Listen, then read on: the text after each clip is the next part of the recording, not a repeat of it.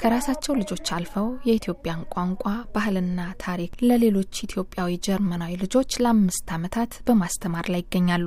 የረጅም ዓመት ጓደኛሞችም ናቸው። ማህሌት ደስታና ሶፊያ ረሻድ ይባላሉ። ለማስተማር ምን አነሳሳቸው? ጅማሬያቸውስ ምን ይመስል ነበር? ማህሌት ትጀምራለች። የመጀመሪያ የጀመርነው በስምንት ልጆች እዚህ ሀገር ልጆች Krabbelgruppe ይባላል። ህጻናት ተሰብስበው ከልጅነታቸው ከእኩዮቻቸው ጋር እየተጫወቱ ያድጋሉ። የተወሰነ አመት ጀርመኖች እንደዚህ ያደርጋሉ። እኛ ደግሞ ለምን በራሳችን ልጆች በራሳቸው ባህል ቋንቋ እየተናገሩ የራሳቸውን ባህል ይዘው በራስ መተማመናቸውን እያዳበሩ ለምን አያድጉ ብለን church ማስተማሪያ ቦታ ጠይቀን ማለት ነው ክፍል ካቶሊክ church በነጻ እንድናገለግል እንደዚህ ልጆችን በነጻ የሀገራቸውን ቋንቋና ባህል ይዘው እንዲያድጉ ፈቀዱልን ማለት ነው። በሳምንት ምን ያህል ቀን ነው? በሳምንት አንድ ቀን ለአንድ ሰዓት ተኩል ነው የጀመርነው። ተክቶ የሚመጣ ሰው በጣም ብዙ አልነበረም። አሁን አካባቢ ቀይረን አሁን የምኖርበት አካባቢ ደግሞ አስር ልጅ ነው የምንችለው፣ ግን አስራ ሁለት ልጅ መዘገብ ምክንያት ብዙ ሰው ይመጣል። ከስንት አመት እስከ ስንት አመት ያሉ ልጆች ናቸው? ልጆች ስንጀምር የነበረው ከሶስት እስከ ስምንት አመት ነበር ስንጀምር። አሁን ግን ብዙ ልጆች ላይ ብዙ መስራት ስላለብን ብለን ትምህርት ቤት የጀመሩ ልጆች እስከ አራተኛ ክፍል ያሉ ልጆች እናስተምራለን። የትምህርቱ አሰጣጥ ምናችን ነው የፊደልና የቁጥር ቆጠራ፣ የልጅነት ጨዋታዎችን፣ የአማርኛ ቋንቋ መዝሙሮችን ነው የምናስተምራቸው ልጆቹ። ትልልቆቹ ደግሞ አሁን ለምሳሌ መጽሐፍ ያነባሉ። ታሪክ አሁን ለምሳሌ ስለ ሉሲ፣ ስለ ምሩጽ ይፍጠር መጽሐፍ አለን ማለት የኢትዮጵያ ነገር የኢትዮጵያ ታሪክ ያለበትን ማለት ነው። ስለ ኢትዮጵያን በዛው እንዲያውቁ ልጆቹ አማርኛ እንዲያወሩ ባህላቸውን እንዲያውቁ በራስ መተማመናቸው በራሳቸው ነገር ያላቸውን ነገር እንዲያበረታቱ ለእነሱ በግጥም መልክ እኛ ትንሽ ግጥም እንሞክራለን። በጽሁፍ መልክ እኛ ልጆቻችን ላይ አድርገን ያመጣልን ፍሬ ሌላውም እንዲያይ እንደገና ደግሞ ኢትዮጵያዊ ማለት አለው የራስ ባህል አለው፣ ቋንቋ አለው፣ ሁሉ ነገር አለን። ለምን የራሳችን አንጠቀምም? ይሄን ደግሞ ልጆቹ ነገ ጠዋት ይጠይቁናል። ያንን መልስ ቤተሰብ ከአሁኑ ማወቅ አለበት፣ ከአሁኑ መስራት አለበት። ካልሰራ ደግሞ አያገኝም። የሁለቱን እናቶች የኢትዮጵያን ታሪክ ባህልና ቋንቋ እየተማሩ ልጆቻቸውን አናግሬ ነበር። ሀሎ ሀሎ፣ ዲቦራ እንደምናለሽ? ደህና ነኝ። ስንት አመትሽ ነው? አስር አመቴ ነው። አማርኛ ትችያለሽ?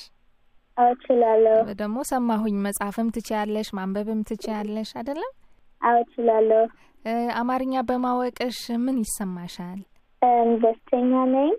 የኢትዮጵያ ታሪክ ምን ታውቂያለሽ? ሉሲ ሉሲን ታውቂያታለሽ? ሉሲ ምንድን ናት? ማን ናት? አሁን እኔ አላቃትም ብልሽ እንዴት ታስረጅኛለሽ?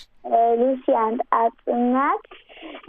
ከሶስት ነጥብ ሁለት ሚሊዮን አመት ታት በላይ ናት እና አንድ ወጣት ሴት ነበረች እና ኢትዮጵያ ውስጥ ነው የተገኛችው እና ዶናልድ ጆን ጃንሰን ነው ያገኛት። በጣም ጎበዝ ነች። ማን ልበል? ቤኒ ኤዮብ። እንዴት ነህ ቤኒ? ደህና ነኝ። አንቺስ እንዴት ነሽ? ደህና ነኝ፣ ደህና ነኝ። አማርኛ ትችላለህ እንደነ ዲቦራ? አዎ። ታነባለህ? ትጽፋለህ? አዎ፣ ብዙ አላነበም። እሺ፣ ማን አስተማረ? እናቴ። እናትህ? ሁለተኛዋ እናት ሶፊያ ረሻድ ትባላለች። ትውልደ ኢትዮጵያውያኑን በማስተማር ያላትን ድርሻና ልጆቹን ለማስተማር ምን እንዳነሳሳት ስትገልጽልኝ group ሀ group ለ እና group መ ብለናቸዋል። group ሀ ማለት ትልልቆቹ ናቸው እና አሁን እነሱን ቁጭ ብሎ ማስጻፍ ይቻላል። ፊደል ማስቆጠርና ማስተማር ስለሚቻል እነሱን ለየት አድርጌ እኔ እነሱን እሰራለሁኝ። ሁለተኛው group ደግሞ በመካከል እድሜ ላይ ያሉ ነው። እነሱን ከፊደል ቆጠራ ውጪ ብዙ ልትሰሪባቸው አትችይም። አስራ አምስት ሀያ ደቂቃ ሙሉ ካሰራሻቸው ከዛ በኋላ የመሰልቸት ነገር ስላላቸው ከዛ ደግሞ ሌሎቹ ትንንሾች ደግሞ ልጆች አሉ። አንደኛዋ ወላጅ ጓደኛችን አለች። እሷ እንዲህ እነሱን እያጫወተች ማለት ሶስቱን ግሩፕ በዛ መልክ ነው ይችን አንድ ሰዓት አንድ ሰዓት ተኩል ተከፋፍለን የምንሰራው ማለት ነው። መጨረሻ ላይ አንድ ላይ ሁሉንም ደግሞ እኛ በልጅነታችን እየተጫወትንበት እየሰማ ነው ያደግነውን ጨዋታ እዚህ አምጥተን ከልጆቹ ጋር እንጫወትባቸዋለን ማለት ነው። ልጆቻችን ነገ የት ጋር እንደሚሄዱ ወዴት እንደሚደርሱ አናውቅም እና የትኛውን ቦታ ላይ ቢሆኑ proud ሆነው ማንነታቸውን ማሳወቅ የሚችሉበት ያንን ማንነታቸውን መግለጽ የሚችሉት ሙሉ ለሙሉ በድፍረት ራሳቸውን ሲያውቁ ነው።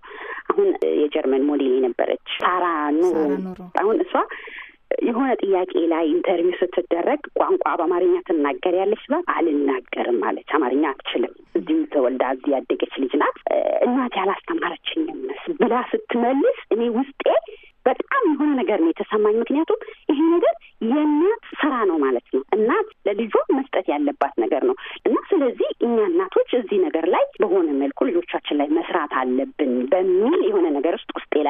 ማለት ነው።